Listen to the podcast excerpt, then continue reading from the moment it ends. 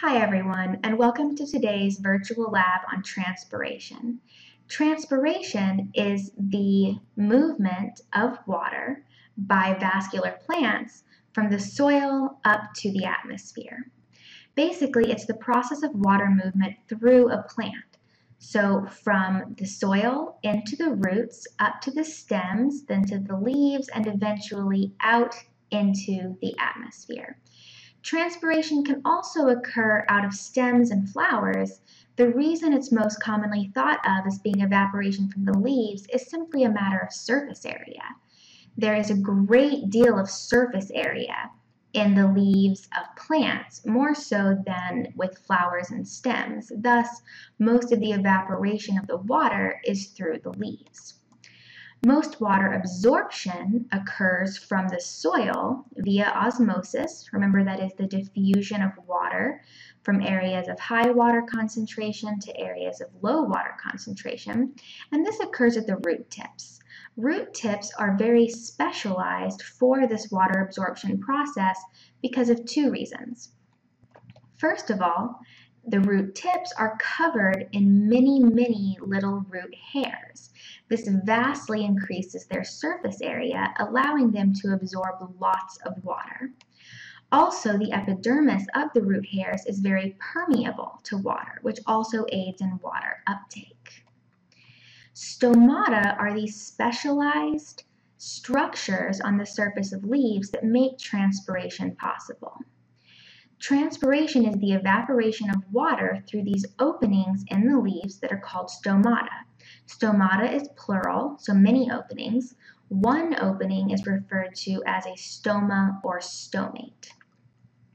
Each stoma is made of two guard cells.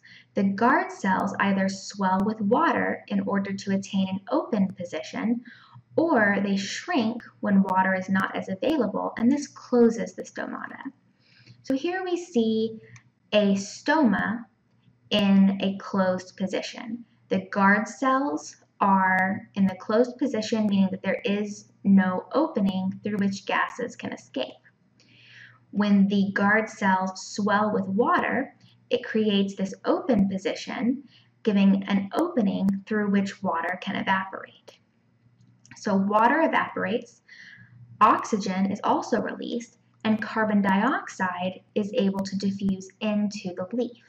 So while we continue to talk about stomata, I want you to think about why this exchange of oxygen and carbon dioxide would be important for a plant. Approximately 95% of the water that a plant loses escapes through this mechanism, through transpiration. This means that there is a risk of dehydration.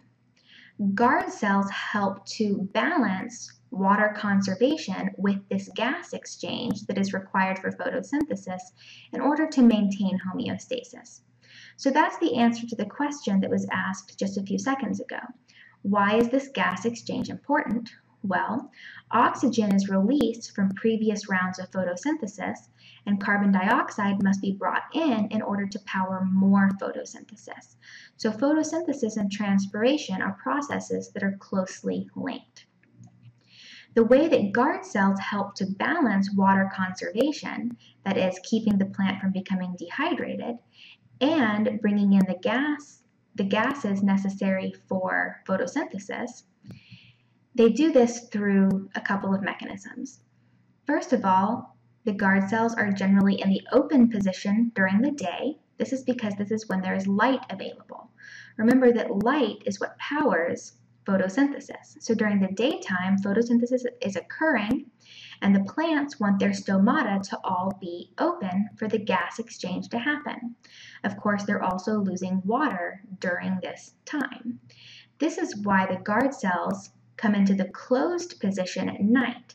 There's no light available to power photosynthesis, and so the guard cells enable the stomata to close so that water is not lost unnecessarily. The guard cells also maintain their closed position whenever the plant is critically dehydrated. So during times when conducting photosynthesis is less important to the plant than maintaining their critical levels of water necessary for other functions. So now we see that transpiration helps to drive photosynthesis by bringing in the carbon dioxide necessary. So stomata release water and oxygen and allows carbon dioxide to diffuse into the leaves. Photosynthesis then fixes atmospheric carbon dioxide into glucose. This is essentially how the plant will take light energy from the sun and convert it into chemical energy, chemical energy which is stored in the form of glucose. Glucose can then be broken down at a later time during cell respiration to produce ATP. Remember that ATP is an important energy currency of the cell. There are many cellular processes that can only occur because ATP is available as a ready source of energy. Also remember that cell respiration allows the survival and biosynthesis of plants, but also other members of the ecosystem. That means the plants themselves can break down this glucose in cell respiration when they need to produce ATP, but also the organisms that eat the plants and then organisms higher up the food chain, meaning secondary or tertiary consumers, which consume other animals, all of these members of the ecosystem are dependent on the glucose that is being produced by the plants during photosynthesis, and the photosynthesis itself is closely linked to the transpiration process. Now before we get to today's lab, let's talk about a few physical phenomena that support the process of transpiration. First, water molecules are attracted to each other through the phenomenon cohesion. Cohesion is a result of hydrogen bonds. Here we see individual water molecules that are connected to each other via hydrogen bonds. These are essentially attractive forces between the partially positive charged parts of one molecule of water and the partially negative charged parts of another molecule of water. Water molecules also must adhere to plant tissues during transpiration. Here we have a cylinder that represents the plant vasculature. Adhesion is when water molecules form hydrogen bonds with the plant tissues. This adhesion helps to offset the force of gravity. Water vapor in the leaf will diffuse down its gradient and exit the leaf via stomata. So water goes out while the other two gases are being exchanged. As water evaporates, the surface tension of the remaining water still in the leaves and down the water column, it results in a transpirational pull.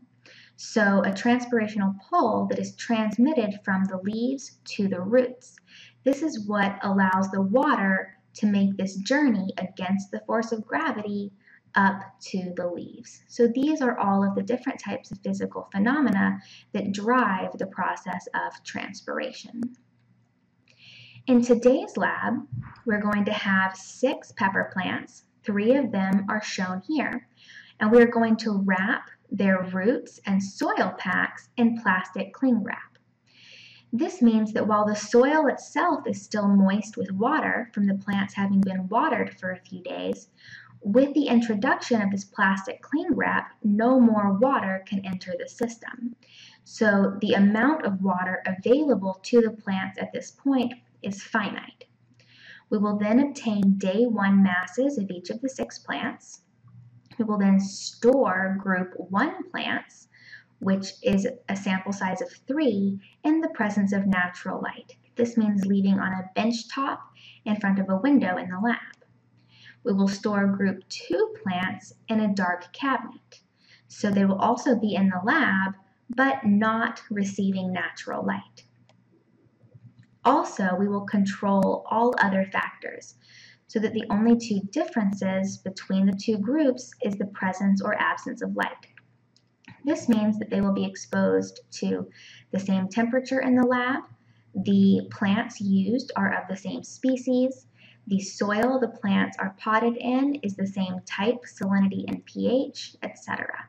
So all of these factors are controlled so that we can compare the rates of transpiration between the plants that were exposed to natural light for a few days and the plants that were not given any natural light over the same time period. So now that we understand what we're doing today, let's go ahead and get started.